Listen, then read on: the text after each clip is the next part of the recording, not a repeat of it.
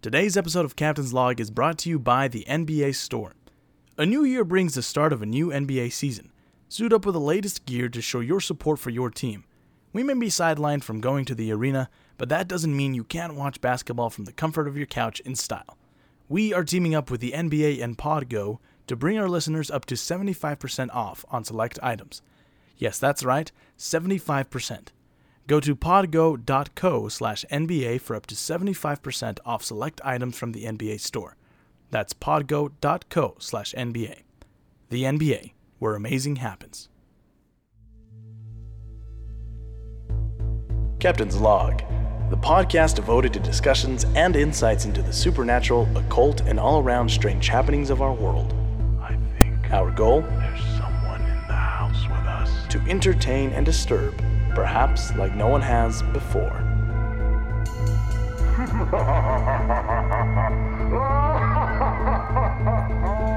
I warn you, uh, this could scare you, as the sound bothers me to listen to. It has always haunted me. What you are about to hear is very disturbing indeed. Did you hear that? Stardate 28 2021. Welcome back, everybody, to our first episode of 2021, baby. We have been off the airwaves for some time now. We've been doing a bit of R&R, planning some fun episode topics for you all, and definitely not caught up in a brutal legal battle with the Joe Rogan experience for slander. More This like is the your- Joe Schmogan Mason, we're already in trouble. We don't need to get into more trouble.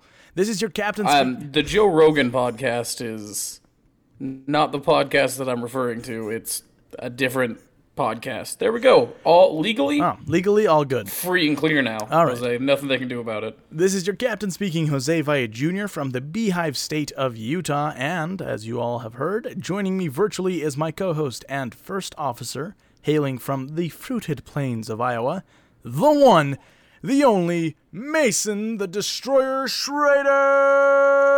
Bow, bow, bow. How are It's you, Mason? buffalo shit. Oh, it's Buffalo shit? Yeah, the fruited plains. It's buffalo shit. Oh, I thought you meant your nickname was Mason Buffalo shit. Oh, I, the buffalo shit is a decent nickname too. um, how has your 2020 been so far, Mason? Um, well, it's 2021, 2021. Fucking hell. so God damn. It's been uh, fine. I don't know. I've lost some weight. Oh, that's good. You look It great. is. Yeah, do I? You do. I mean, you look I a little rosy, but like shit. I don't. It's the camera. I swear to God, Mm, you're I'm just not really this. nervous. I'm not this red. I'm not this tomatoey in person.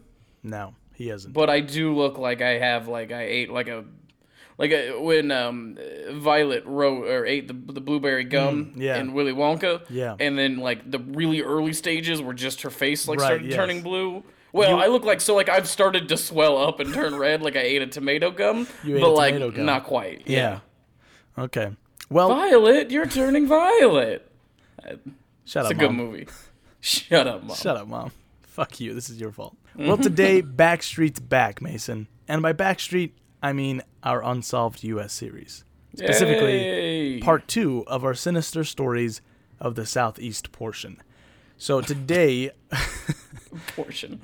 Today, we are uh, taking a look at the sister states of Virginia Becky and Fresca. Fresca. Fresca. Becky and Fresca. Those are my favorite twins. Uh, my improv is not apparently. We've been gone. on We've been gone for like a whole month. So, you know, this is good. This might we we might it might be a slow start. Becky was good. Becky was good. That was solid. And then we lost me with was- Fresca. I meant. I think I meant like Francesca. Francesca. There you go. Yeah. Well, we're looking at we're taking a look at Virginia and West Virginia, Mountain Mama. So, if you're new Nice. to the show, um, first off, I'd like to say thank you for joining us. Can we get you anything? Some water? You want a seat? Take your shoes off? You want a foot massage? No? All right. Well, just holler if you uh, if you need anything. Okay, we'll be right here. We have an intern that'll gladly Yes. grab it for you. And second off, the way this works is we usually pick three stories from each state, uh, not always three, as today will show, that we deem worthy of conversation, that have a bit of substance, or just not completely batshit and enough to fill a page with. I then read them to Mason, and we rate them together as either spooky or kooky, which is just what it sounds like. So, with that out of the way, Mason, are you ready to begin? Yes. Then let's let's let's hit the road. Are we getting in the Get on. get Hop on. We're, Hold it's my a waist for right? safety. Yes. I'm grabbing onto Mason's waist. I'm snuggling up. My head is my head is. Did you put your helmet on? Oh, there we go. Th- thank you. All right. Um, I'm slapping you on the butt. right in a way.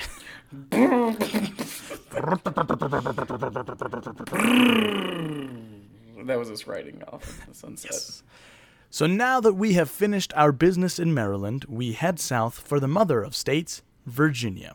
Is that? It's the mother of states. Yeah, because it was the first state, so they call it the mother of states. Not the mother state, which would make more sense. The mother of states. mother. Holy mother of states! It sounds like a ro- like what Robin would exclaim. Yeah. in the old Batman show. Um, First, we make a stop in the town of Clifton, home of the infamous Bunny Man. This place was not always the growing suburb it has now become. At the beginning of the 20th century, Clifton was nothing but a small rural farming community. The whole community was established around a railway stop. But legend goes that as the town began to grow, the residents became unhappy that they were so close to a state insane asylum. So, the residents of Clifton, Virginia. yep, they were Unhappy, you pissed, say. bro. Oh, and not even. I just assume it was. It hadn't. It wouldn't even be the asylum, right? It would just be like, I'm mad. I'm in Clifton. I'm mad. I'm in Clifton, Virginia. If this was Is this Clifton, now- California, or Clifton, New York, I would be okay with it.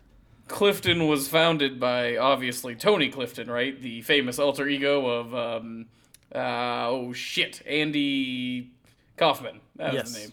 yes. Is that a reference for you? That was That I right over my yeah. head. you should watch the Jim Carrey uh, the, uh, the the biopic Oh, about okay. A- Andy Kaufman, where Jim Carrey plays Andy Kaufman. Oh, okay, gotcha. Yes, I will. Okay, oh, I will now. Anyway, So they organized and protested to the state government until eventually the asylum was shut down for good, as the patients were being moved to the newly built Lorton Prison, and, and classic. what a fucking stupid name. What if we just put him in prison? Now that's a good idea. Now that's that's what That's I call the. American mental health system. I just love the people who are like, I don't like that people have a place to go and it's near Right. where I live. I don't like that there's a. Uh, please. And I mean, uh, I get the because the thing with like insane asylums is everybody acts they're always the you know the uh, not all insane asylums were people who were criminally Right. insane. Some people were just I- had terrible mental right, health, and- like they and- were crazy. Exactly. And the thing, the thing about insane asylums is people might have gone perfectly normal, and then they ended up fucked up in them. Yeah. So and they it's not really their fault. No, but it, it, the people who were going, they weren't always like the schizophrenics who No. murdered and Sometimes ate it was like- of twelve children. Sometimes it was like normally this it was wife just has depression. yeah, it was Ted from down the street who went like started like laughing one day and he just never stopped laughing. But that's fine because at least that uh, he can live next. he can be Joker my neighbor. 2019. um, so as they were transporting them to the newly built Lorton prison, an accident occurred. The bus tipped over and the convicts got out. All Oh, no. rounded up but one, Douglas Griffin.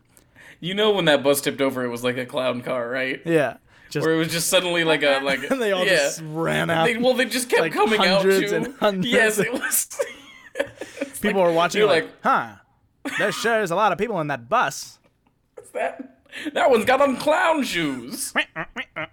They're like squeaking as he goes. Ah, ah, ah, he's running away from the cops and they still can't catch him, even though he's like,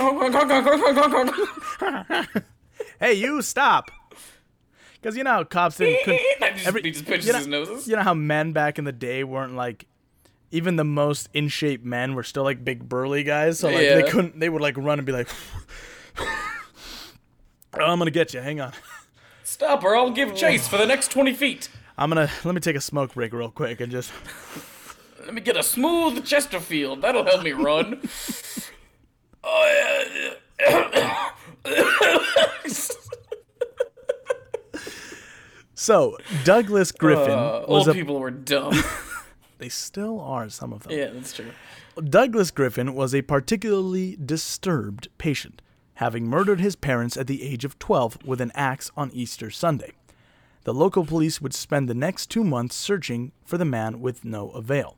all they would find would be the brutally mutilated, half eaten corpses of rabbits hanging around the woods. Oh, well, he's not hurting anybody. I mean, you know. But he I mean, he's just- hurt he's, rabbits, but he's not good at cleaning up, I guess. yeah. Why does he not eat? You know, he'd have he could kill half as many rabbits if he ate If the he whole ate the whole body instead of just half of it. Yeah. On Halloween night, three local teenagers went missing. When the police organized a search party, bloodhounds led them to a small bridge with a rail line at the top and a small road underneath. There, hanging from the bridge, they discovered the disemboweled corpses of the teens, strung up like the rabbits in the woods. It appears that the teens were, ta- were walking to a friend's house and spotted Griffin under the bridge, at which point he attacked them with a hatchet, whilst wearing a bunny costume and mask made out of the fur from the rabbits found in the woods. Oh god, that's pretty fucking cool. Yeah, I, I mean, that's terrifying. Holy shit. but shit. like, it's, it's at least it's not like a just a stupid bunny costume. Like it was made from the rabbits he killed. I don't know. It's pretty cool to me. The legend says that when the police discovered the bodies, they also discovered Griffin standing on the top of the bridge in an, in full bunny getup, laughing Hello. and waving. hi. Laughing and waving an axe over over his head wildly. But before the police could do anything, he was struck by an incoming train, and thus came an end to the story of the Bunny Man. Okay, whoever Hi. was writing, it. Whoever wrote this story got like uh, had to like he had a party to go to. Yeah, and it it's was clearly like, it's clearly the thing where like they they had maybe like a pretty solid beginning and middle, and then they were like, "Fuck, how do I wrap this up? How do I wrap this up?" Uh, he got hit by a train. he did what I did with most of the papers I wrote through college, where I was like, I spent you know in the first like two weeks I wrote like nine like. 75% of it, right? Yeah. And then I wrote that last 25% the night before it was due, Yeah. and I was just like, oh fuck, oh, he just got hit by a rabbit. Okay, Yeah. that's or a bunny, or a, a train. A train. That's it, a train. He got hit by a train. The end. His name would be given to him by the papers, who dubbed him the Bunny Man of Clifton. But the legend does not end there, Mason. A year Oh. later, on Halloween night, once again, the bridge found itself with more visitors. This time, it was a couple of teens who were driving around with their girlfriends and decided to give the girls a scare. Let's go to that bridge those kids were murdered at. Uh, Say, Sally favorite- Sue, would you like to have your uh, n- your knickers in a bunch? And they were like, God, please take us home. Oh, No. maybe. Oh. Let's go to the site of a brutal murder. Well, okay. See, I was actually gonna make fun of him for going there, but then I was like, oh, but we would totally Yeah, go there in a totally heartbeat. yeah. If we were if we were in high school and there was a murder site in our town, we would have been like, I wow, we're spending every day at the I murder site. constantly go to that lake up up Payson Canyon where Hmm. three people have died at this point, and in the past five years, I'm constantly there. So, Yeah, I yeah yeah yeah. Dude, it's pretty Um, cool. So they were driving around with their girlfriends and decided to give the girls a scare. They had decided to go to the old railroad bridge where the Bunny Man and their peers had met their end. The boys stopped under the Oh yeah, bridge. so this was people they knew. Yeah, this was a That's year a little after. more fucked up Right? too. Yeah, that it was like that would be like if our friends died and Yeah. we were like, let's go to where they were murdered just Let's to go like drink and then fuck let's around. Go, yo, let's go try to fuck these whores where our friends got murdered, huh? Yeah, buddy. Yeah. Right? Yeah. No, why is no one high fiving me? I don't understand. Why is everybody looking at me like that? Um, the so they they stopped under the bridge and dragged the scared girls out of the car, oh, teasing them all the while that the ghost of the Bunny Man would get them. These guys fucking suck. Haha, haha. Our friends got fucking murdered. By a lunatic. like disemboweled. Oh, who, who am I? Yeah. One of them was my older brother. look, look at look at my guts. Yeah. Oh, This all became too much for one of the girls who pushed her boyfriend away and made her way back to the car. I like to imagine she wasn't even like she wasn't like oh I'm so scared. She was like please stop or he fucking died here. My sister was one of the victims. Yeah. At that moment, at the exact stroke of midnight, she saw a bright flash of light under the bridge. When the light faded, she saw the mutilated bodies of her friends hanging from the bridge. And stuck in the windshield of the car was a bloody axe. Ever since that night, Wait, I thought she was in the car. she was heading back to the car when it happened. Oh, so she was between the car. Yeah, between the car So the- shit happened at the car and at the bridge, Yeah. but not in the middle. Gotcha. Yeah. Okay. Ever since that night, local teens gather at the Bunnyman Bridge every Halloween night, but scatter before the stroke of midnight, afraid to meet their fate at the bloody hands of the Bunnyman. What do you think, Mason? Spooky or kooky? Some dogs I- are losing their shit I know. I my can, house. I can hear that. Yeah. Do you just have? Is Utah just have packs of like roving dogs? Yeah, just, like- there's gangs. It's really dangerous to go outside. they come up to us and they're like, "Huh, you got a protection money?" And I'm like, "Ah, please, uh, sparkles, please." talking dogs. Yeah, they're talking dogs too. Um. Anyway, I think that one's pretty fun. Yeah, I like I it. I mean, fun. it's pretty. It's a fun. It's, got a little bit of a twist on, a, on an old classic. You know, escaped lunatic kills teenagers. Right. Yeah. I like that. At It least this one. very Halloween esque to me, where it was like a young boy murdered his family, and then Right. he escaped because the bus tipped over. Like that's literally Halloween 2018. But I, I like how they had But- him put like on a bunny, like yeah, a bunny suit made, made, of fur. the yeah. I can't imagine like a like a whole. You make like a whole thing of like horror movies. You know, There are, I think the there one. are bunny bunny man movies. Well, I'm sure there are, but I'm saying like you can make a whole like universe where you know you like show the one. I mean, like Halloween, right? Where you Yeah. like show the main one, and then then you go back and here's how he got there, and then oh, here's him stitching together the, Yeah. the dead rabbit suits and shit. Yeah, and I like It'd be kind of fun. Yeah. So I always it's always very interesting to me when these far fetched stories actually end up being grounded in reality. Oh as my god! is the get case the with fuck this. out of here! Yes, So for the legend of the Bunny Man, actually has some true history to it. nice. This all comes to us um, thanks to one very dutiful Fairfax County employee, Brian Conley. So basically, for, for for years, this everybody was like, "Is the Bunny Man real?" And he got tired of being like, "I don't know." So that so he's like he was like some archivist. He wasn't like a higher up or anything, and he just fucking decided to do research into it. And because of him, like now everybody knows what really occurred. But before this guy, nobody knew if any of it was based in truth. So Archivists are here. They're Oh, the yeah. only they're, he- they're the only government employees that are heroes. Yeah. I'm just kidding. There's probably more. Uh, Firefighters are all right. Yeah, yeah. He found he found what he calls the Bunny Man Genesis event. Here's what he discovered. Wait, what? Like the, the Who the- called it that? This guy, Brian Conley. Okay, well, he could have reached Yeah. out maybe to a, a, Yeah. a writer for a better could name, but done that. okay. So, in 1970, a couple was parked in a driveway not far from the train overpass when they had a terrifying encounter. Someone appeared very quickly, yelled something having to do with trespassing, and threw a hatchet at the car, Conley explains. They did not get a very good look at the person. Uh, all they really got was dressed in white or light colored clothing and may or may not have had something on his head. When the story made the papers, that something on his head became bunny ears, naturally. The couple was Air Force Cadet Robert Bennett and his fiancee. Um, with his pale outfit and ear like covering, Bennett and, pol- and police initially thought that the man was a member of the Ku Klux Klan. Uh, the man that would be dubbed the Bunny Man by newspapers would be seen again two weeks later by a construction site security guard. The guard was making the rounds at a new housing development when he caught the Bunny Man using an axe to smash the roof supports of new houses being built. After the local media attention, the Bunny Man called the police department saying that he was against the spread of new housing into his woods. Based on his voice and eyewitness reports, the police determined that the Bunny Man was a teen who was upset with the new housing development. He told police he would meet them at Colchester Bridge on Halloween, but he never showed and was never heard from again. Uh, the events reported in the newspapers around the country, and teens from all over Virginia started to make their way to Colchester Bridge to look for the Bunny Man. Uh, over 50 Bunny Man sightings were reported everywhere from Maryland to Washington, D.C., though none, though none were confirmed as real. And the supernatural legend of the Bunny Man's ghost came when local teens connected the Bunny Man news reports to an unsolved murder of a local girl that happened in 1918. 14 year old Ava Roy was found beaten to death and hanged near Colchester Bridge, and the prime suspect was an escaped mental patient who broke out of Lorton Prison, though he was eventually proved innocent of the crime. As years spread, as years passed and the legend spread, teens near the bridge would go on bunny man hunts in the woods, especially near Halloween. And it should be noted that unlike the the legend, there was n- there was never a Clifton State Asylum, but there was a real Lorton Prison. Um, but this is the part that was interesting to to me, uh, and and I'll link it in the show notes so people can go read this article. Uh, there was a body discovered 900 feet from the infamous bridge in 2018, and the case still remains unsolved. It's an unsolved murder case. And and I was reading the article, and the, like one of the cops in charge or whatever was like, "It's really funny that it happened by the bridge. Isn't that funny? Because it's a local legend." And I'm like, "A man is dead. A man is fucking dead."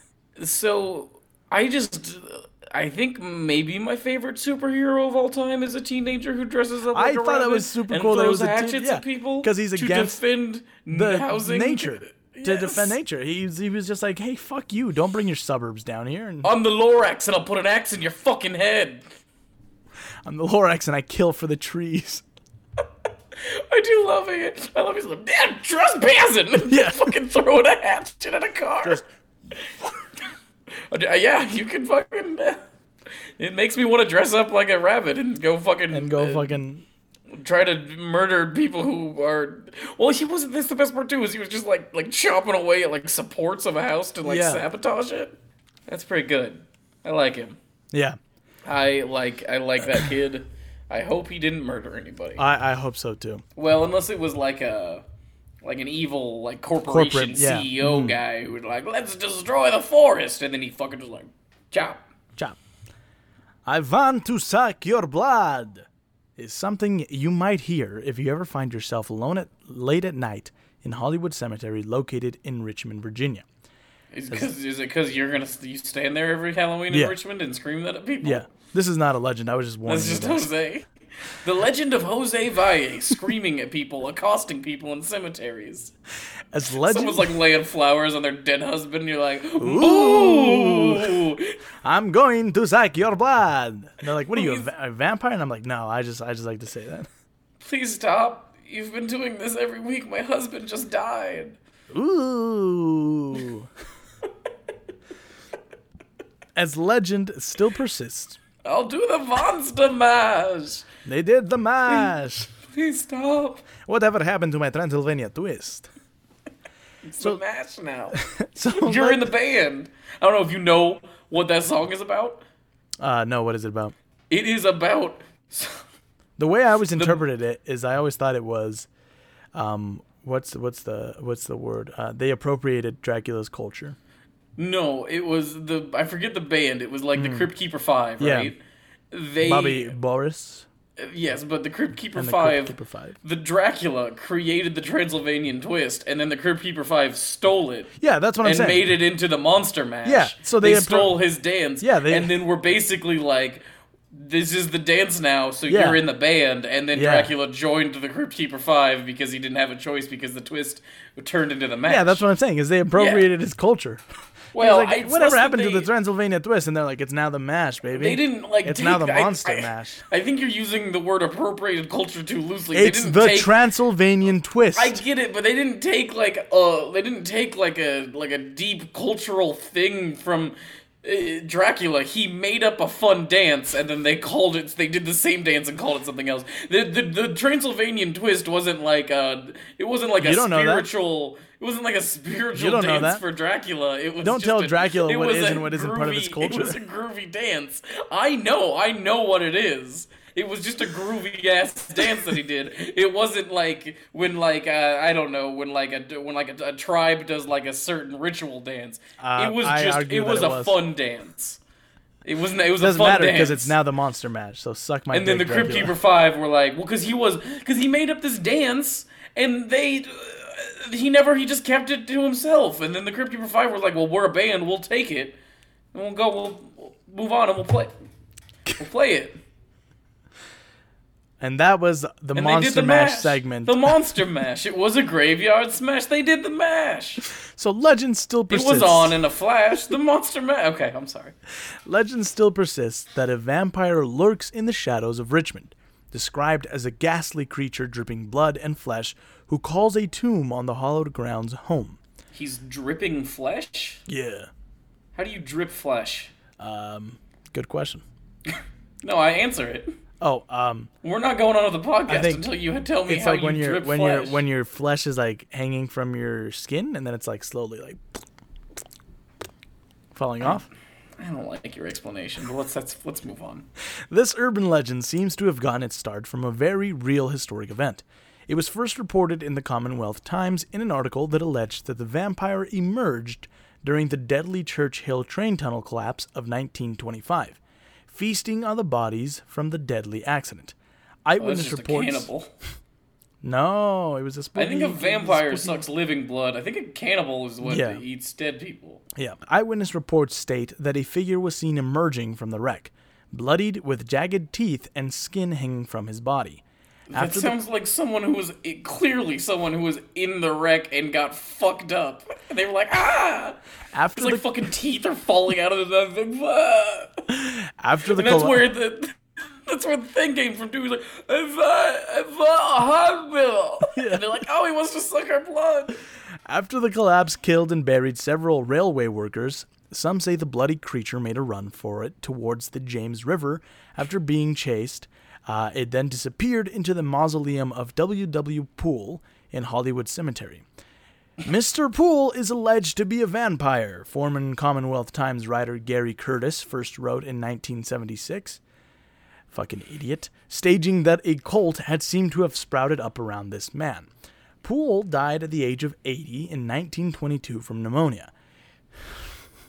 His initials, W.W. Pool, are engraved into stone, with some suggesting that the, ini- that the initials are a clue to his true identity, as the W.W. resembles vampire fangs. Shut- Stop. That's the stretch they made is because WW kind of looks like vampire fangs. Yeah. Wouldn't it be VV if they were vampire fangs? Hey, I'm with you, man. Uh, it should be noted that the strange creature of the night was never spotted again after the crash. Could it be that it went into hibernation, preparing to emerge at some later time, ready to feast on the blood of Richmond? Spooky or kooky, Mason? I mean, I'm a fan of vampire spooky. legends, but I, I the thing I've noticed whilst doing research for the show is that whilst is that the vampire legends of America are never fun. You know what I mean? I love uh-huh. vampire legends, but always the ones here in America are always like, this girl was sick and she was draining the life force out of everyone, so she's a vampire. And it's like it's never just like traditional. There was a there was a guy who lived in an old house like up on the hill, and and true. at late at night people would see him just like stalking the windows or you know what I mean? It's never like something yeah, it fun was like al- that. always just like this person died of a very spreadable disease, and then we all licked its body, and then we died. Yeah. It must be because she's a vampire. And it's like, Oh. no, stupid, because you're fucking licking gross diseases off of dead bodies.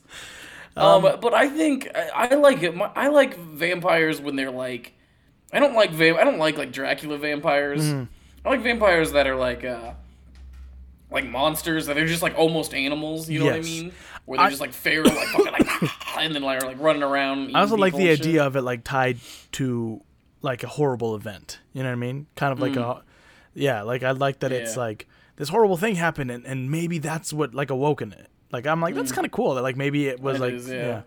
This To is me- one of the better ones. Yeah. To me vampire it's spooky for up until they and up until people say, "Well, it's because of WW that we know that this guy's a vampire." Up until that point it's spooky. Yes, I Yeah. fully agree. I don't understand. That was the dumbest That part. was pretty funny. I mean, stupid. WW, he does have like that, like old timey. Like, you know, where WW. Pool.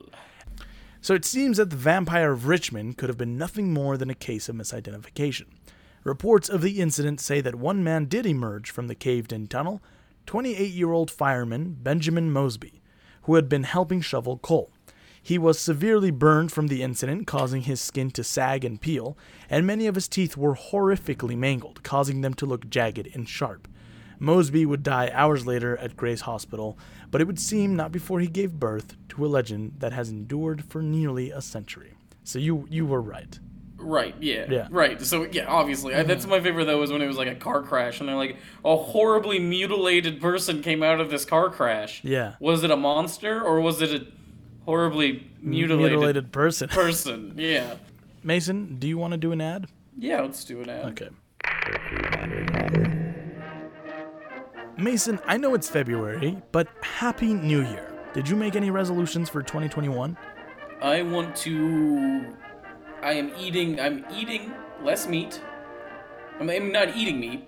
Good. Uh, not eating animal meat. oh, good. Vegan. I'm not eating. Wait a wait, what? Wait a second. This farm is farm animals. uh so like wild animals? No, I'm not eating meat from anything that walks on four legs. Okay, or out of fear from incriminating myself, I'm going to move on. Do you know what one of mine is? It's to read more. Uh, but the thing is, Mason, sometimes I just don't have the time to sit down and physically read a book. Well, Jose, you know what is you know what would fix that? You big dummy. Yeah, what? Is, is Audible. It's because Audible offers you the ability to listen to great audiobooks written by your favorite authors. Well, you do whatever it is that you do. I'm assuming you're. Are you building models or shit? What are you building? Like the Millennium, like Falcon, or like a? Or I bet you build the submarines from Hunt from Red October. You fucking nerd. I don't, uh, I don't, I don't build models anymore. But yeah, you're right. Th- that is such a great thing about Audible. And you know what else is a really great thing about Audible? that they give us money. Well, yes, but also Audible boasts not just a collection of thousands of audiobooks, but also has a huge collection of podcasts, guided wellness programs, theatrical performances, A-list comedy, and exclusive Audible originals you won't find anywhere else. So honestly, what reason do you have for not giving Audible a try?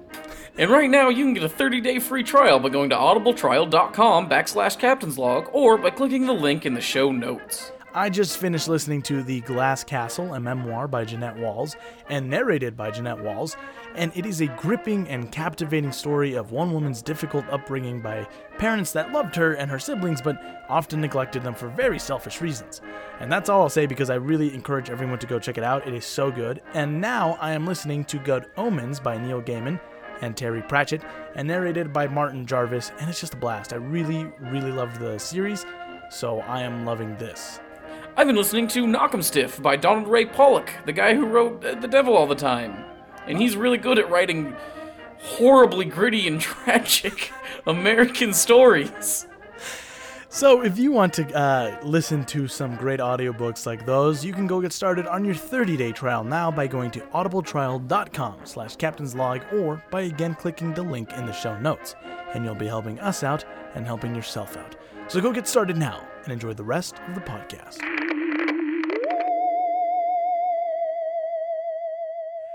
Every fall, Alexandria's rich history takes on a distinctly spooky tone. Who's With the- Alexandria? this girl I know. She goes to a different school. You wouldn't know her. With the with the cold hard historical facts of the town giving way to the ever so alluring vagueness of the urban legend and ghost stories of old. And some would argue that there is no less enduring local legend like that of the female stranger of Alexandria. Is it Alexandria? Is Alexandria the female stranger of Alexandria? No, she goes to a different school. You don't know her. As legend states, in 1816, a young woman, accompanied by a man who is presumed to have been her husband, arrived at the infamous Gadsby Tavern. According to uh, the July 20th, 1866 edition of the Alexandria Gazette, quote, The gentleman was polished and polite, the lady was young and handsome. Um, I don't. D- Describing a woman as, ha- as handsome is very interesting to me. I just also love that, like, uh, you know, like he was polished and polite, and she was, Young. well, she wasn't an old piece of shit yet, so she, She was, was still hot. worth more. She was hot, so she was. I just, uh, you know, but you know, the fact that young is like a like a an adjective Mm-hmm. to describe that used to be to describe a woman, just be like, well, she's young, so Yeah. obviously she's worth more because if she was old, eh, eh, right? Yucko. gross. Um, it appeared that the woman had taken ill on their voyage to Alexandria, and as soon as the couple arrived, the man carried her into room 8, slamming the door behind him, causing the 8 to fall sideways and form the sign for infinity. He called for a doctor, and after And the the, doc- doctor said, "No more baby monkeys jumping on the bed." You've read this one. I've read this one. And after the doctor and nurses tended to her for weeks, it became clear that the female stranger would not make it. At this point, the story takes a turn. Uh, yeah, she's fucking dead. She's not making it. Re- doctor, it seems like she just has a cold. Oh no, she's dead. Oh, see, she died. Oh fucking hell. Okay, go ahead. After a brief conversation uh, with his wife, the man calls the doctor And, And the nurses. said, And Mr. He said, No, my monkey's jumping on the bed. And Mr. Gadsby to the bedside, and he asks them to swear an oath. Wellington Watts, owner of Alexandria Colonial Tours, said. And in the oath, they uh, are to promise that they will never reveal the identity of either the man or the woman for the rest of their lives. The female stranger would go on to die some time shortly after, and was buried at St. Paul's Cemetery. Her, mo- her grave marked with an extravagant tabletop tombstone with a tragic yet mysterious inscription. Quote, to the memory of a female stranger whose mortal sufferings terminated on the 14th day of October, 1816, aged 23 years and 8 months. This stone is placed here by her disconsolate husband, in whose arms she sighed out her last breath, and who under God did his utmost, even to soothe the cold dead ear of death. Okay, I want my tombstone to say that my I love the term mortal sufferings terminated. Yeah. I have never heard a more That accurate was- way to describe life as other than mortal sufferings. Mortal, yeah. I want I want my tombstone, Jose. I'm gonna die before you. You're in charge of Okay, making sure my tombstone down. says Mason Schrader's mortal sufferings were terminated on and then whatever day Yeah. I died. I also That's like great. I also like the um did his even uh utmost even to soothe the cold dead ear of death. I guess it talks a lot about um, the husband on this tombstone for the wife, though. Weird you know that, what I mean? that he's not the one who's fucking dead and they're like, "Yeah, she was 23." Anyway, her husband though. Well, yeah, it was like this lady died, and her husband did a bunch of stuff and was very sad about it, Yeah. and not like she liked pickleball and Long- weed. weed.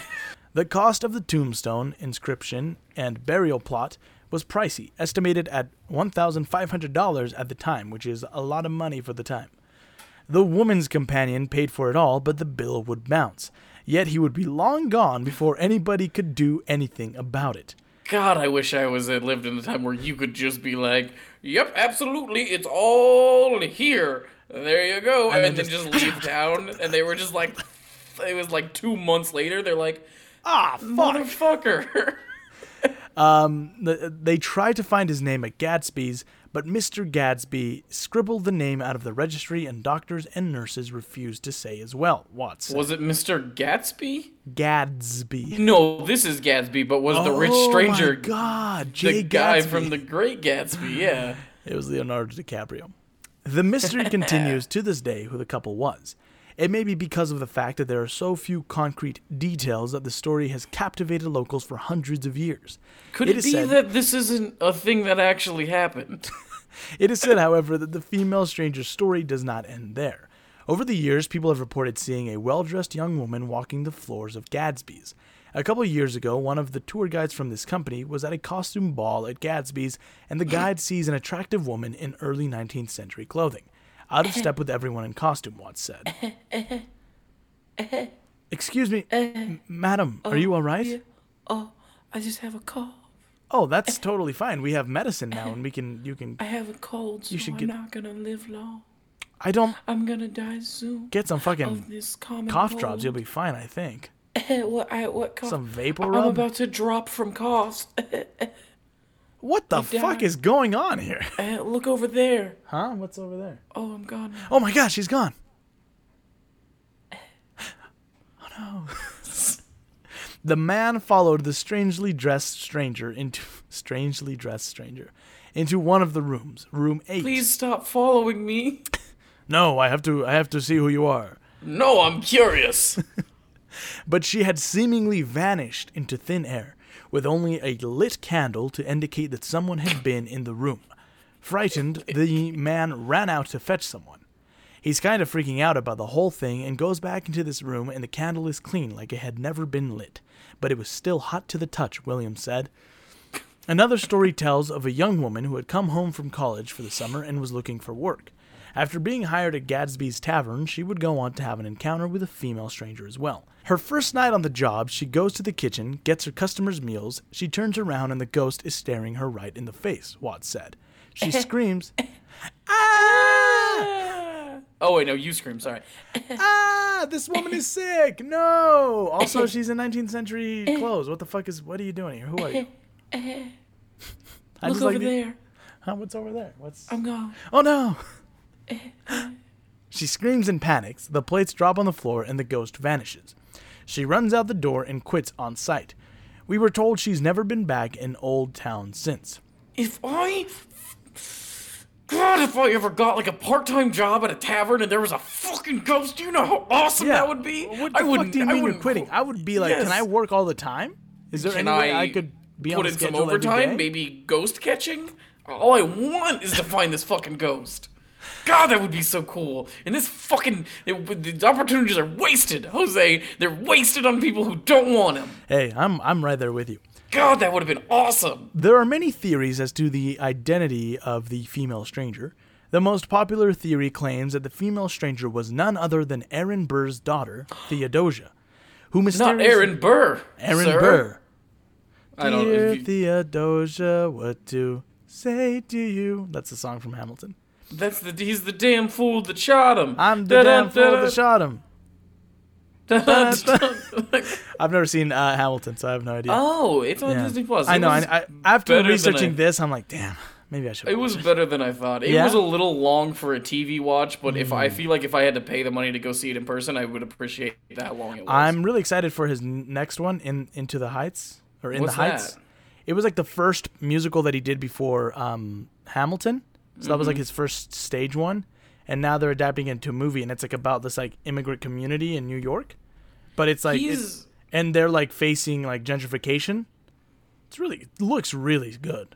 I, I Lin Manuel Miranda is he's cool, but he's a he seems like he's a bit much sometimes. Oh, definitely. you know, I mean, then again, but he was like a he was on like Larry David show, and he was kind of laughing at himself, so maybe I shouldn't Yeah. Judge him too much. But just him being like, yeah, just break out into raps sometimes. Yeah. It's like relax, man. Yeah, that's it's like yeah. okay, cool. Yeah. So people think it's uh, Aaron Burr's daughter Theodosia, who mysteriously disappeared at sea in 1813 after her ship was reportedly caught in a hurricane. Some recount an elaborate story in which Theodosia was kidnapped by pirates, held captive on a deserted island, and after escaping her captors, arrived in Alexandria. Some theories are more plausible. One story claims that the couple were star-crossed lovers whose family did not approve of their union, who ran away to get married in secret. Another identifies the couple as a pair of notorious con artists who had their who had made their way down the port cities of the eastern seaboard. Whatever the true story may be, this story remains a mystery to this day. And Mason, do you think this legend is ye old spook or ye old cook? I think it's kind of dumb. It's not like it's yeah, it's weird that she was never identified and like that they came in under all these mysterious circumstances. We're like, don't tell anybody who we are. But whatever. I This mean, happened like in I'd- every fucking town. So Maybe I'd like it more if it had like I would like it more if it was Theodosia. Like that would be interesting to me. And like this woman I was guess. presumed I missing, just- and then she shows up and she's like, Ugh. Yeah, it just seems weird that they were just like, who was nobody, probably. like, you can't tell anybody who we are. And, and that's also bullshit, too. Like, a town like that, is- they were immediately going to be like, this is who that was. Yeah. You know what I mean? Eh, There's no, there's no person in the world who would be like, "I'll tell you," but you know how when that happens, where everybody's like, "Well, I'll just tell one person," Yeah, and then it but then they just tell, yeah, exactly. So yeah, it's kooky to me. yeah, I think it's kooky. I want to see the ghost though. Oh yeah, I want to kiss the ghost. Jose, we've talked about this, buddy. Sorry, you should sorry. try Tinder. I think you're. You keep thinking you're gonna meet a ghost and date a ghost, but I don't think you're going to. Well, then what's the point of even trying? That's true. We should just terminate our mortal sufferings. Well, we got our drink on at Gadsby's Tavern, we packed our bags, and we drove west across the border to the mountain state of West Virginia. Mountain Dew is from there, Is it? or it's very popular. Oh. It's a very popular baby drink there. I think. Mm. What the fuck? I've heard What? some really terrible stories from oh my like God. real small towns, and, like well, the, the Appalachian Appalachias are fucking.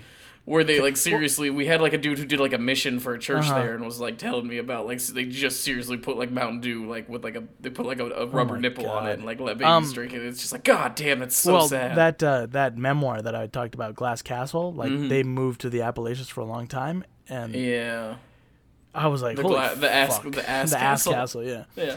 Our first, Um, well, there's a documentary from I think Johnny Knoxville produced a documentary called "The Wild Whites of West Virginia" or something Mm. like that. It was about like a family Mm-hmm. of just like the most like f- fucking holy shit type of Yeah. people you've ever met. Fuck, I would not. The type I of people who would scream at you in a, like a gas station. Oh god. You know the type of people Yeah. that you're like, you're just like, you're just like, I'm just trying to buy something, and someone like bumps into you, and you're like, oh, let me get out of your way. They're like, fucking rah! You're just like, God Jesus. damn it, you son of a bitch! Yes. Oh god. Okay. Um, I didn't mean to do that. That's my yeah, apologies. you're, yeah.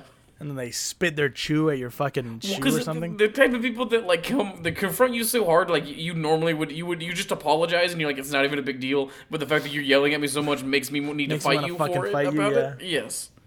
Our first stop is along the Monongahela River in Marion County.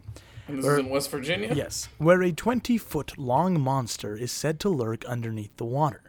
This turtle like creature has been dubbed the Ogua. It is said to be a 500 pound giant alligator snapping turtle. The word Ogua is reportedly said to be borrowed from either the Delaware or the Shawnee. Sightings of this creature date all the way back to the 18th century. The most well known of the, the encounters with this creature is, a, is the one of Fairmont coal miner John Edward White, who, while night fishing at the location in 1983, had a uh, encounter with it.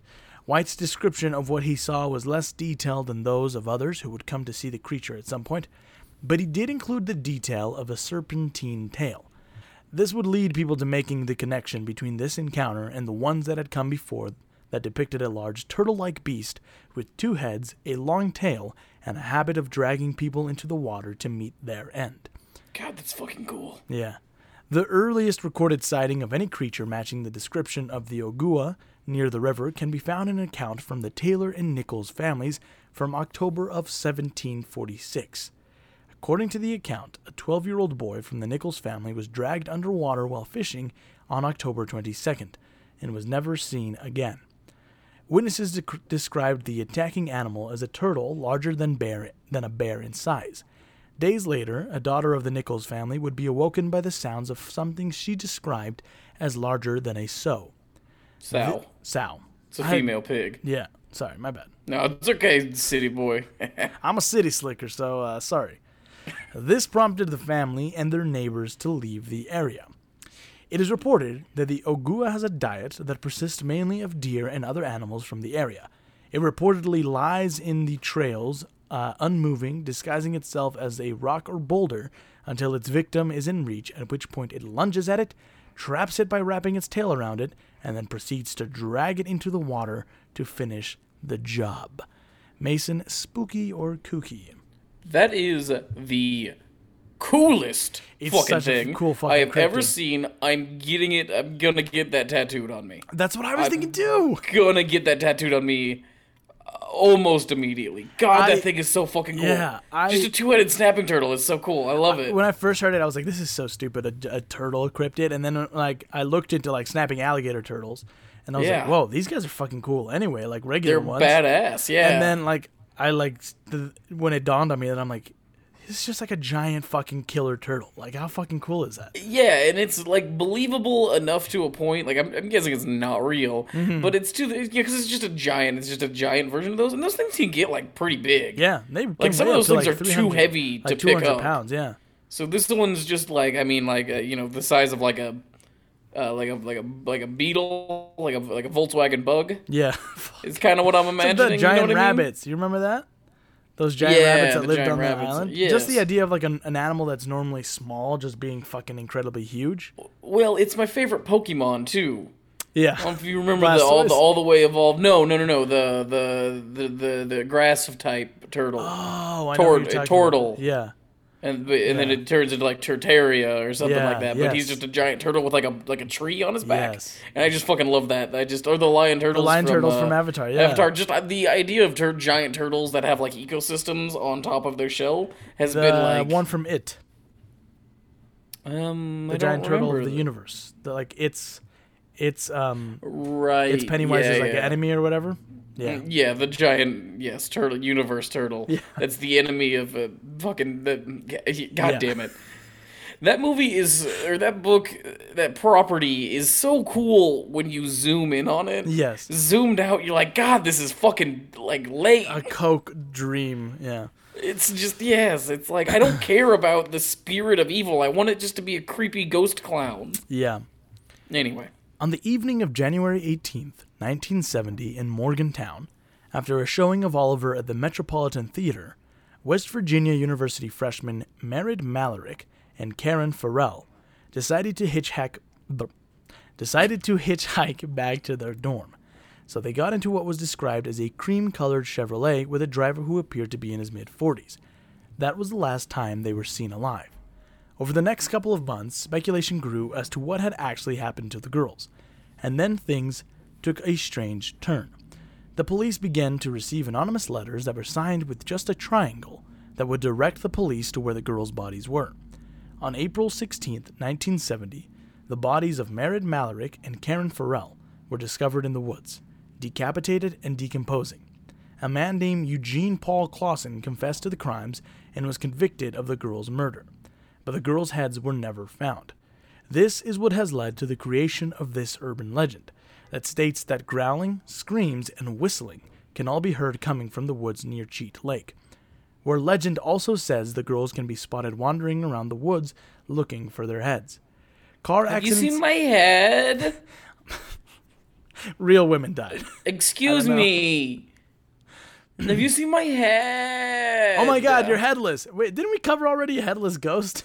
I can't like- even find it. I Ugh, don't know where my head is. It's. I'm not making fun of the deaths of these people. You're making I'm fun of making the fun of that yeah. like stereotypical drunk white girl at Yeah. a party walking around for her friend. Also, I bet they got murdered because Karen complained to some manager. Right? Oh, yeah. Because your name's Karen. Car accidents in the area have been blamed on the shadowy apparitions of two girls running around the woods. A short one, but what do you think, Mason? Spooky or kooky? I, I mean, all right. To me, it's spooky. actually, because it's on, let me- grounded I in- just can't yawn in podcast. Okay, go ahead. What were you saying? To me, it's spooky because it's grounded in like a real event that's terrifying.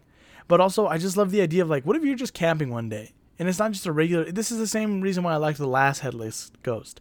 Like, it's not just a regular ghost; it's some fucking ghost that's like, "Where's my head?" just fucking appears in front of you and it's like, "You seen my head?" I I Just haven't. searching around the leaves, and you're like, "Hello, who is that?" And they turn around and they don't have a head. I, Wouldn't that be yeah, scary? It would be, but all I can imagine is one like fucking like uh, acting like a headless, like fucking just like flailing around, like fucking like slamming into trees and shit and knocking shit over. And you're just like, oh, it was scary at first, but now Well, I just kind of weird and funny. whoa, whoa. Oh, Go. hey, get the fuck I don't think he. Oh knows. God. yeah, you know, just like Helen Kellering, or like eventually it falls Yeah. and it's just like flopping on the floor, like it can't get up, and you're just like, oh, oh, this is. Yeah. I'm just gonna go back to my my tent. I this doesn't scare me. So then, is it spooky or kooky to you? I'm I'm gonna say it's spooky because it's mm. kind of it's fun, but Okay. I mean, I do like the idea too of just like, have you seen my head? Oh my god, where's my head? Can't Ah. find it. It's like Nick Kroll doing. Yeah. you know, he's like, uh, oh my god. yeah. yeah, yeah, it's pretty funny. For nearly four decades, if you were to drive down Route 16 near Fayetteville, you could spot a billboard bearing the grainy images of five children, with solemn eyes and dark hair. They were the Sodder children, and their names and ages were stenciled beneath the pictures as follows Maurice, 14, Martha, 12, Louis, 9, Jenny, 8, and Betty, 5. The story of these children and their disappearance begins on Christmas Eve, 1945. George and Jenny Sodder and nine of their ten children, one was away at war, were awoken around 1 a.m. when a fire broke out. George and Jenny and four of their children made it out, but the other five were never seen again. The following all comes from a very detailed and well researched article from the Smithsonian Magazine by Karen Abbott. George. I wrote it without a head. Oh my god, it's the same girl! Yeah, yeah. George had done his best to try and save them, breaking a window to re enter the house, slicing a deep gash into the side of his arm. He could see nothing through the smoke and fire. He figured his missing children had to be upstairs, but he could not get to them from inside the house as the, f- as the fire had consumed the staircase. He raced back outside, hoping to get to them using the ladder he always kept leaning on the house, but it was strangely missing. It would later be found in a ditch near the house. Thinking quickly, he decided to use one of the two coal trucks that he had and park them next to the house and climb up that way. But neither of the trucks, which had started just fine the day before, would start now. His daughter Marion sprinted to a neighbor's home and attempted to phone the fire department, but could not get through to an operator. A neighbor who saw the blaze made a call from a nearby tavern, but also could not get through to an operator. Frustrated, the neighbor decided to drive into town and track down the fire chief. After finding the fire You know chief, what? what? Put the fire on hold. All right, we're solving this phone problem right now. where the fuck Excuse is the chief? Uh, sorry, I was asleep. What's happening? There's a fu- uh, I just wanted to know where you were. Well, now that All this right, is sorted here. I'm out, in my house. Where else would I be? All right, well, you have a good night. Oh no, wait, there's a fire. Fuck, hang on, come with me. Where? Oh, down like down over there. Just come with me. Oh, I I think you think the fire chief does more than he does. You think I'm gonna go fight that fire by Get myself? your you fucking think fire pants on right now. Let's go.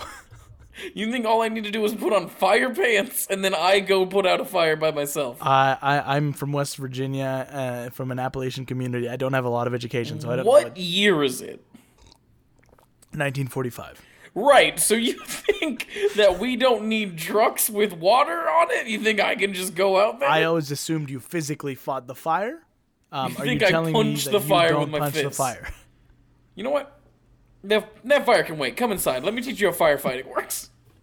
He gets out the fucking the old like uh, chalkboard and he's doing a whole The year was 1801. Fires ran rampant across the land until one day a hero E- emerged. rose up, sword and shield in hand, and he started fighting back against those fires. That's right, you were right. We do fight the fires. we do physically fight fires. After finding the fire chief, F.J. Morris, who initiated Fayetteville's version of a fire alarm, a phone tree system, whereby Quick, get on the tree. There's a fire down here! Fire, fire. Fire! Everybody meet at the tree. Fire! Where one firefighter phoned another, who phoned another. The fire department was only two and a half miles away, but the crew didn't arrive until 8 a.m. That's seven hours What? later. If only. Only they constructed like a building where all the firefighters lived.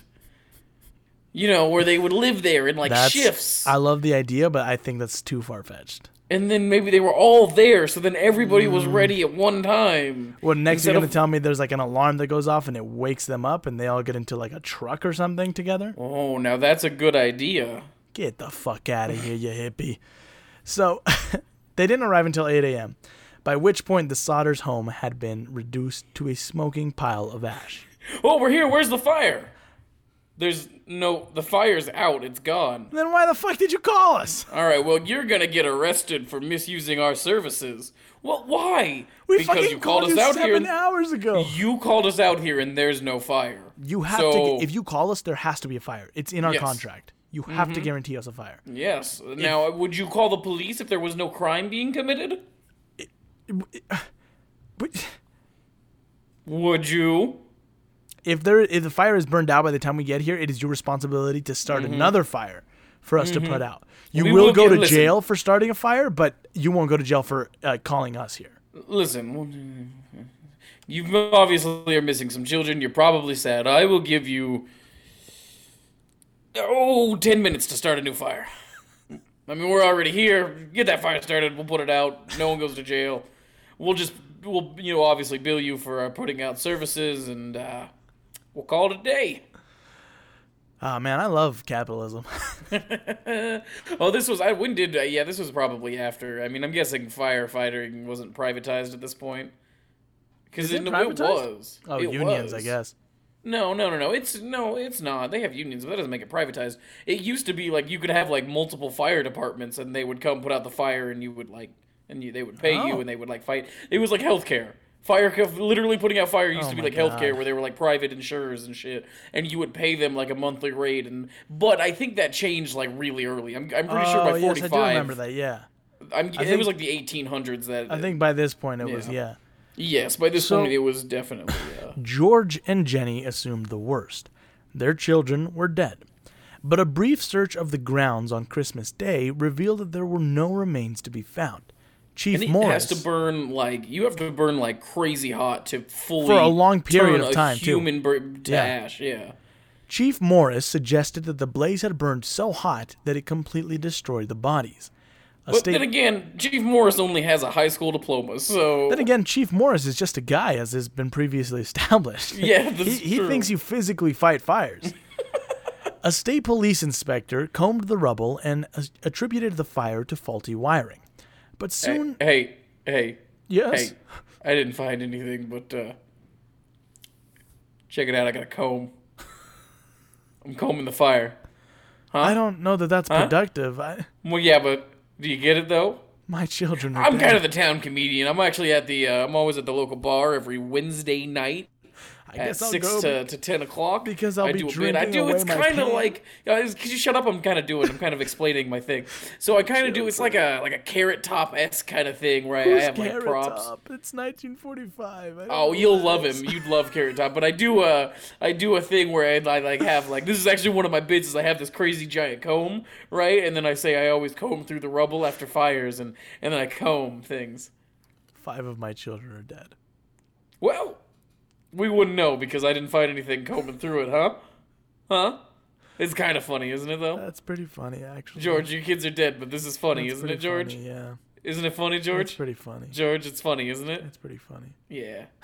All right. So You do owe me money. This counts as uh, this counts as doing a, a stand-up special for you, and you will they have charge to pay you for, for everything in this town. Mm, hmm. yeah. So soon the Sodders began to wonder if their children might be alive.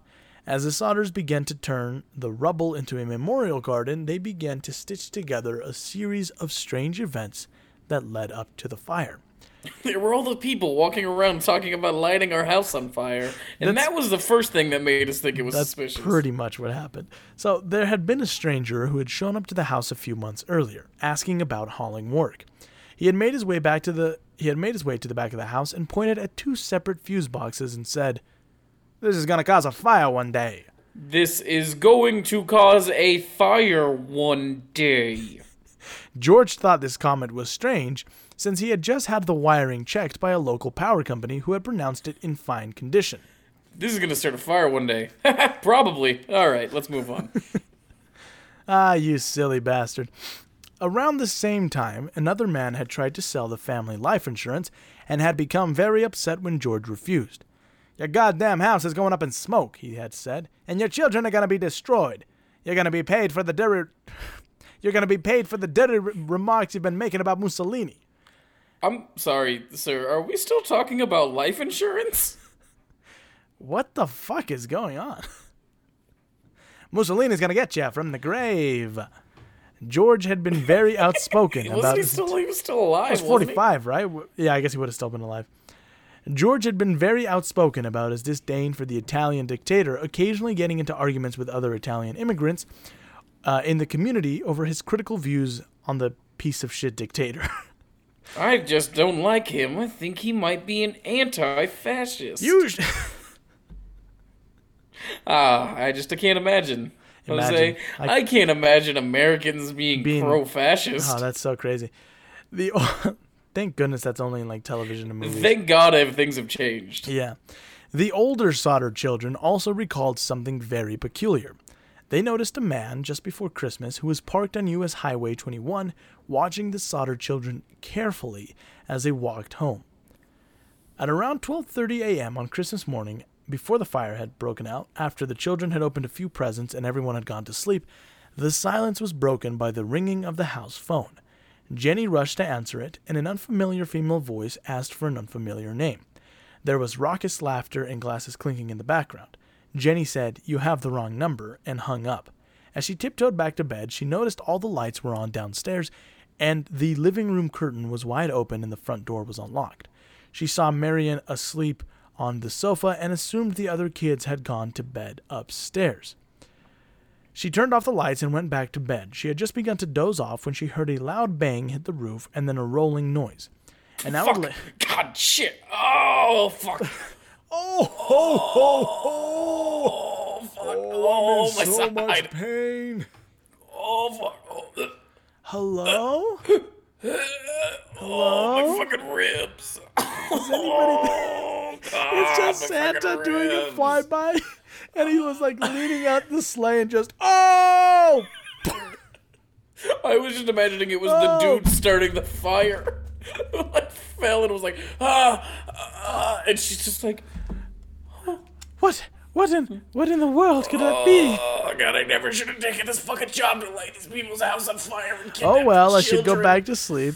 Oh, the children are kidnapped already, which is good, but fuck. When was that? fucked my back up so bad. Uh, well, I'm Oh. sleepy. I'm gonna go to sleep. I'm just gonna light. I'm just gonna light it. I'm just gonna lie down, and then I'm gonna light the fire, and then I'm just gonna roll. Okay, I'm gonna, I'm gonna light the fire. I'm gonna light it right now. Then I'm just gonna. Roll. I'm trying to go gonna sleep. Oh god. And an hour later, when she was awoken once again, it was by fire and smoke. Jenny couldn't understand how five children could perish in a fire and leave no bones, no flesh, nothing. She conducted a private experiment, burning animal bones, chicken bones, beef joints, pork chop bones, to see if the fire consumed them. Each time, she was left with a heap of charred bones.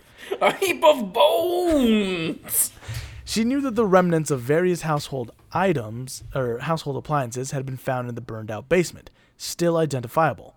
An employee of a crematorium informed her that bones remain after bodies are burned for two hours at 2,000 degrees.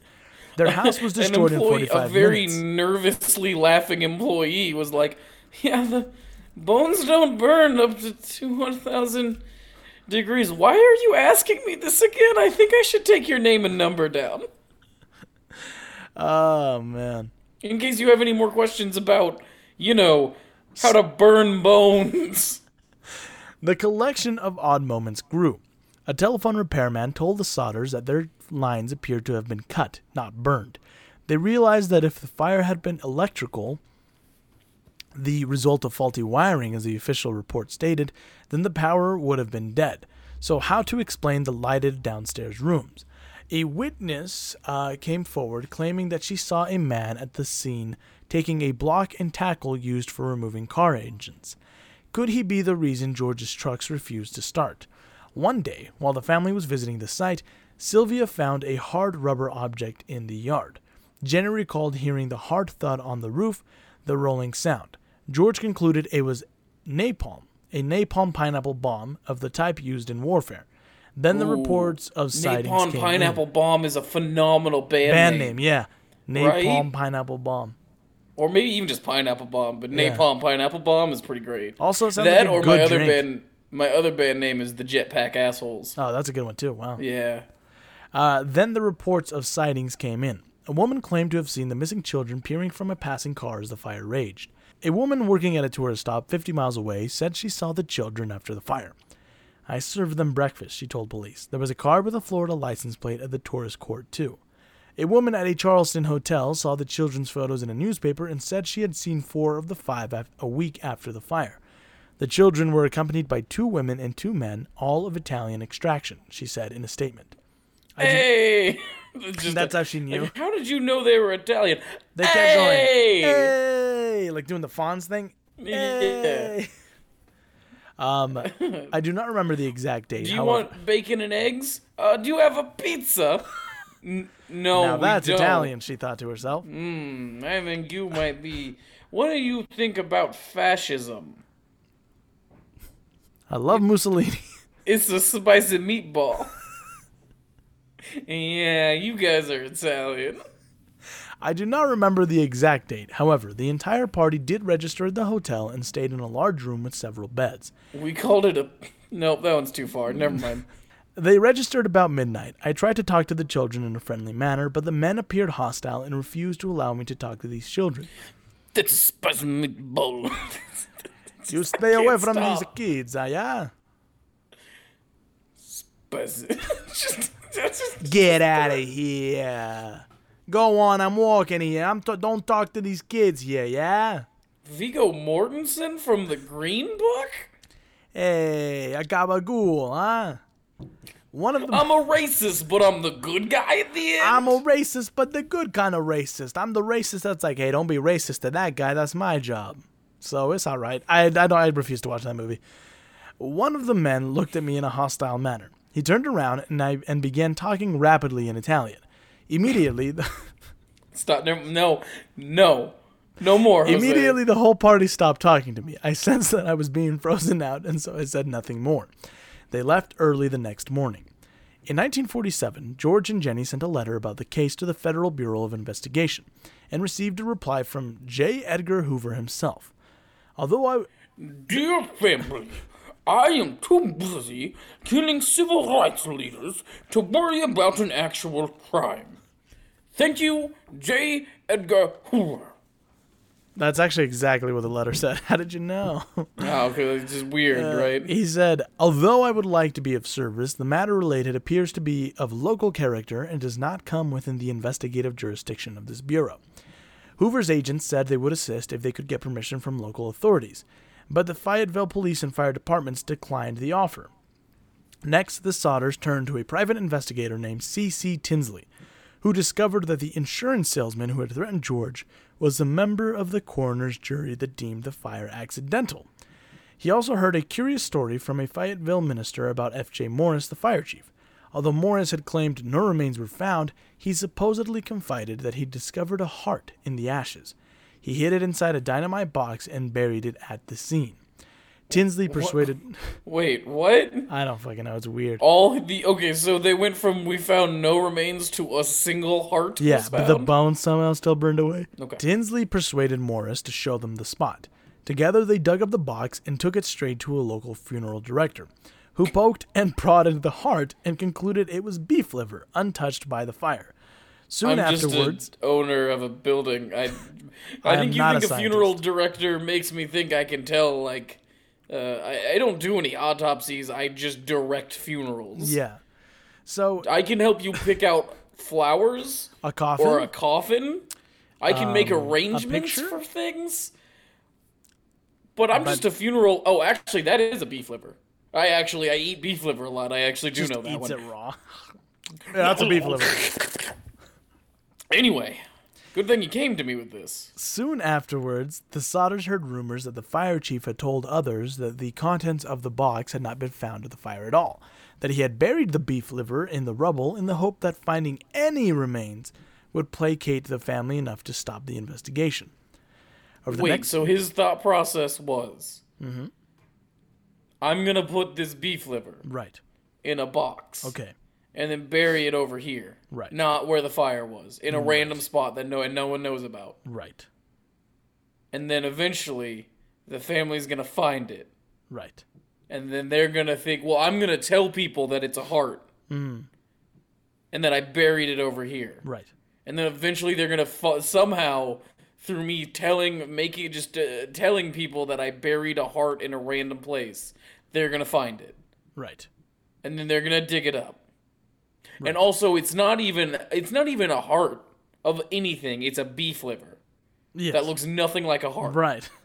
and they're gonna dig that up and find it and they're gonna see that thing that i took from a crime scene and buried and they're gonna think that's all the information i need my kids are dead This guy's a fucking idiot. So That is uh, not a good plan. No. Over the next few years, more and more tips would come from all over the country, and George would investigate every single one, always returning home empty handed. Vertebrae were eventually discovered at the scene but had no fire damage, and evidence suggested they belonged to someone aged 18 to 22. In 1968, more than 20 years after the fire, Jenny went to get the mail and found an envelope addressed only to her. It was postmarked in Kentucky but had no return address. Inside was a photo of a man in his mid 20s. On its flip side, a cryptic handwritten note read, Louis Sodder, I love brother Frank, or Louis Sodder, I love brother Frankie, ill ill boys A901, 32 or 35. She and George couldn't deny the resemblance to their Louis, who was at who was nine at the time of the fire. Beyond the obvious similarities dark curly hair, dark brown eyes they had the, the same straight, strong nose, the same upward tilt of the left eyebrow. So once again, they hired a private detective and sent him to Kentucky. They would never hear from him again, and apparently, no one would ever hear from him again. This guy just vanished after he went to Kentucky. Huh. George would die in 1968, and Jenny would erect a fence around her home and add more and more rooms to her house, closing herself off from the world. She would die in 1989, and the billboard would finally come down. Her children and gan- grandchildren continued the investigation and came up with theories of their own. The local mafia had tried to recruit George, and he declined. They tried to extort money from him, and he refused. The children were kidnapped by someone they knew, someone who burst in the unlocked front door, told them about the fire, and offered to take them someplace safe. They might not have survived that night if they had.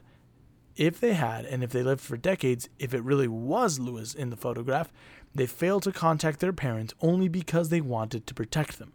The youngest and last surviving Sodder child, Sylvia, is now 69 years old and doesn't believe her siblings perished in the fire.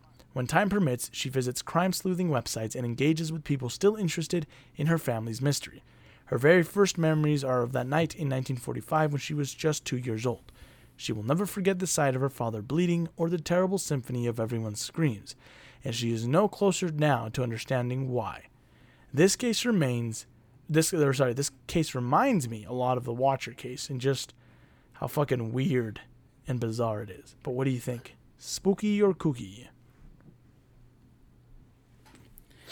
It's um, it's great. It's spooky. It's a spicy meatball. Yeah, I've heard it before, but it's really good. I, I Uh, yeah, it's, It's super one of the fun. ones that just stumps me, and I can't even have any theories of my own because I'm like, this is weird. I don't well, know. because it's also Aliens, you know, maybe? You know, because people always talk about it, it's like the simplest uh, answer to crimes because like there was a lot of things that have to go right for this to be such a perfect, like confusing thing. You know what I mean? Mm-hmm. But it's so much fun. I just fucking I love it so much. It's uh, yeah, it's spooky and I love it and I Mm-hmm. want more of it. Yeah. The last stop on our West Virginia road trip is to a little place called Point Pleasant, birthplace of the urban legend of the Mothman. It's Richard Gere. Oh my god, he's here. Did I ever tell you how one of my students, we were working on an assignment, one of my fifth grade students, we were working on an assignment, and they had to like convince me to tr- go to the beach or to the woods. And one of the girls chose the beach, and her argument was, you might see celebrities there. And um, I, I said, okay, well, what's a celebrity that you might see? And she said, Richard Gere.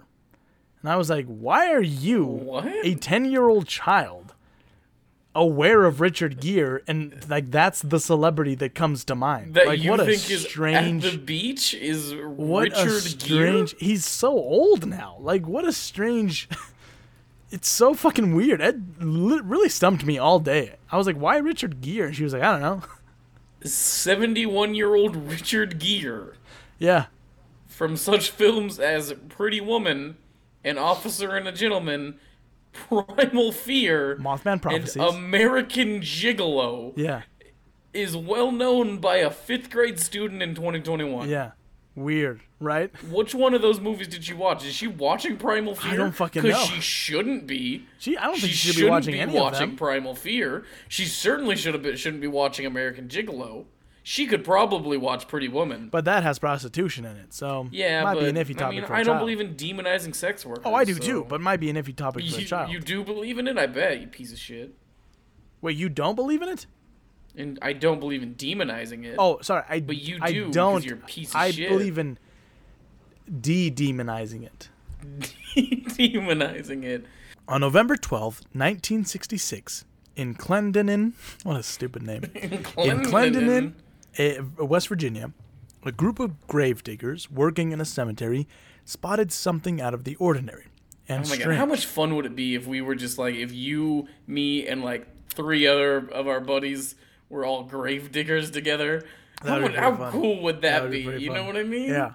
God, that would be awesome. We're just doing like sea shanties as we do it, just like Yeah. songs. It's like the '60s, and we're just digging graves, fucking ripping cigarettes. Oh my god, That would be so much fun. We'd be in good shape too from all that digging. Yeah, we'd be Yeah. in good shape. God, we'd be there to fuck, and people would be like, "You guys are grave diggers." And we'd be like, we'd be like bros. We'd be like jabroni grave diggers. Yeah. We'd be like at the local bar, being like, "Hey, Just what's fucking up?" fighting Mm. everyone. Yeah.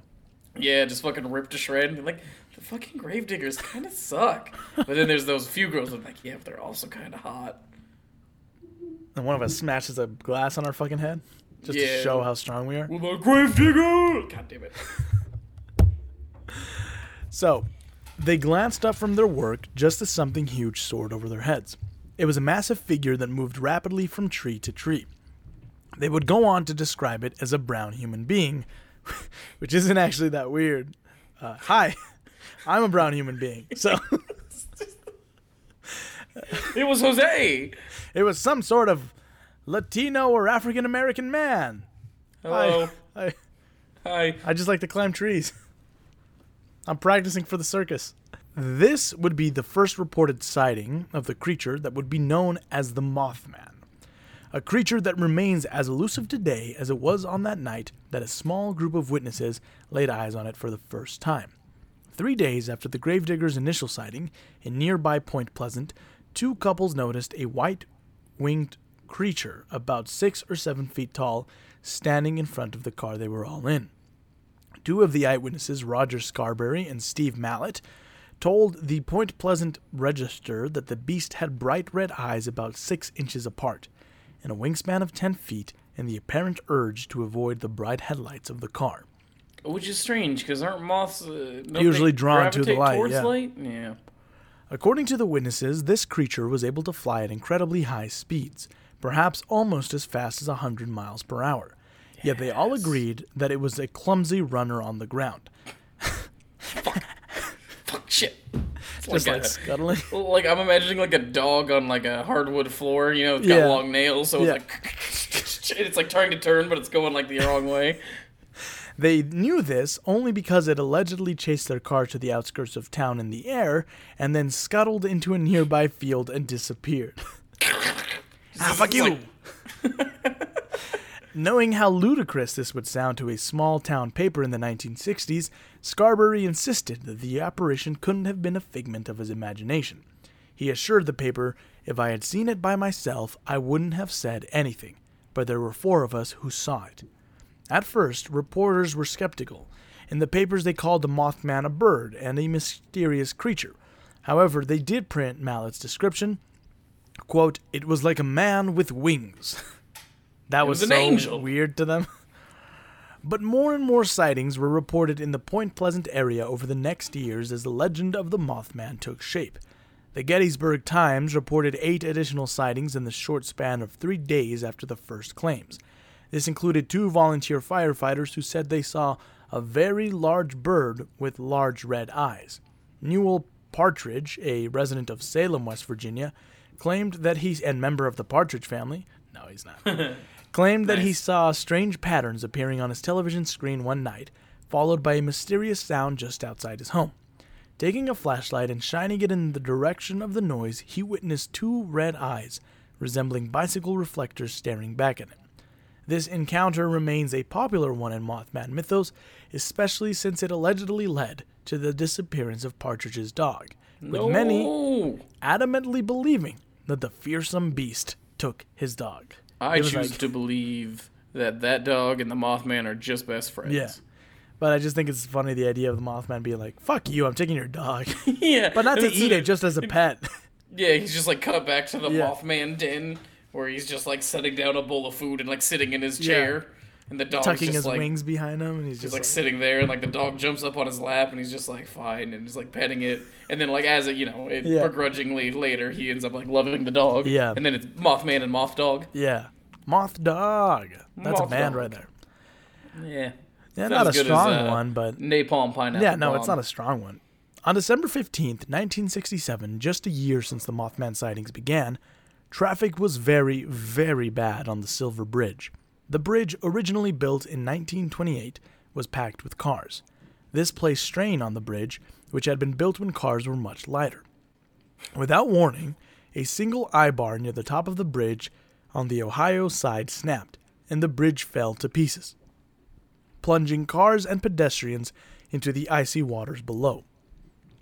46 people died either by drowning or by being crushed by the wreckage. Since it followed the Mothman sightings, people began to connect the two. Did And in hear the Mothman collapsed a bridge in an act of domestic terrorism? Whoa, what the fuck? I thought Mothman was cool. I apparently he's like the Oh, wow. Taliban, only in America. Damn. I guess I should. I just made a bunch of Mothman merchandise. It kind of seems inappropriate now, right? It does seem a little inappropriate now that he just destroyed a, a landmark. And Shit. Do you think he's gonna come back from this? Could I sit on this merchandise for a bit? well, I don't know. What year is it again? It's 1967. Uh, well, in a, uh, I think uh, a few years a few years ago, uh, a little boy by the name of Richard Gere was born, and I think he might just be able to bring this back around for you. Okay, I'll sit on this merchandise then. Yeah, I would wait. And in 1975, author John Keel united the Mothman sightings and the accident on the bridge as directly correlated events. In his book, The Mothman Prophecies, Yeah, I, I love that's a cool title. yeah. Keel goes on to present the Mothman as a harbinger of doom, whilst also connecting him with aliens, UFOs, You gotta and men stop in black. putting the word whilst in here. It's my favorite word. Whilst. This idea has persisted through the years, and many have blamed the Mothman for a plethora, I also like plethora, of disasters that have befallen mankind. From the Chernobyl disaster of 1986 to the Mexican swine flu of 2009 to the, to the 2011 nuclear disaster in Fukushima, Japan. He was he had a busy he was busy last year. Yeah, yeah fucking hell. Um, Mothman was yeah. I just like the idea that we we should redo Billy Joel's song "We Didn't Start the Fire" to Mothman. But bad things, and then it was it, yeah, it's yeah. yeah, the Mothman. Mothman started the fire. The fire. Mothman started the fire. What's in Chernobyl? Yeah. Flu. uh, Fukushima well, nuclear reactor. I keep getting it confused, the melody confused with REM's "It's the End of the World." So like, you know what I mean? I Mm. Yeah. can't. I can't. Yeah. Anyway. Sightings have declined since the 1960s, but every so often one springs up as a warning of a disaster that is yet to come. Mason, do you think that the sinister Mothman is spooky or kooky? I think he's spooky. I love Mothman. He's one of my favorite things. Yes, the Mothman is uh, one of my favorite cryptids. And him and now the giant two-headed snapping Yeah. turtle. I think Yeah, he's cool. him. I like that he's like a harbinger of doom. I'm a huge fan of harbingers of doom. I I like they're his. such- Mm-hmm. I like his eyes. I like his bright red eyes. Yeah. Yeah, the Mothman's great. Well, with that, it's time to wrap the show up. I'm feeling kind of sluggish today. Oh, so it's like a slow one. yeah. If you like the show, make sure to leave a five star review, which you can do in app. We'd really appreciate it. Plus, it really helps the show, and we will read your review on the show. You can support the show by going to patreon.com slash captainslogcast and donate a dollar. Anything helps keep the lights on. Shout out to our very first patron, Kenji Emuli. Kenji will get to enjoy this episode first before anyone get, else gets it, and eventually so much more. Another thing you can do to help the show and yourself is go over to TeePublic and shop our merch. Yes, that's right, we have merch. You can get anything from t-shirts to mugs with our logo on it. Remember, if you donate slash support our sponsors, it all goes towards improving the show, getting better recording equipment, etc. Mason, where can the fine, beautiful, very sexy listeners find you? Uh, any place, any place that there's a haunting, you can find me trying to catch a ghost. Yes. And on Twitter at Mason Schrader, right? We need to yes, get you I'm on. on that. I've been I've been I'm on it. I just don't use it. No I one have- follows me. I don't. I have it's been fine. I have been throwing shade at you with our official account and but you're never on, so I don't even have notifications turned on. Cheyenne yelled at me the other day too. She was like, "I sent you a thing on Twitter." And I'm like, I, I never check it. Uh, there was a there was a, a tweet that I sent out where it was like, um, "What would be your co-host uh, pop song if they had one based on their personality?" And then I just said that yours would be called "Cannibal." Oh, Canada, yeah, that's a pretty Yeah. good one. Well, you can follow me on Instagram and Twitter at, at j.valle underscore junior and the show on Twitter at Captain's Logpod. We recommend various different materials on there and post show updates, and then we tweet some occasionally funny things. So go check it out. You can also subscribe on YouTube, where you can find me as Jose Valle Jr., Animal Productions, and of course, the show's official YouTube channel, Captain's Log. Make sure to tell your friends and family about the show, and if you if you enjoy it, and if you'd like to share your favorite urban legends that didn't make the cut, or perhaps if you had uh, encounters with any of the legends we discussed, please do so by writing in to it captains to captainslogcast at gmail.com. You can also suggest episode topics, guests you'd like to have back on. Um, make sure to subscribe and download on Apple Podcasts, Spotify, and Google Play, and any other podcast directory. Thanks to Carlos Rivera for composing the show's theme. And with that, everybody, we have reached the end of our show. We'll see you soon for another special episode. I've been your captain, Jose Valle Jr., joined by First Officer Mason Buffalo Shit Schrader. There we go. And this has been Captain's Log. End of transmission. Pew boop.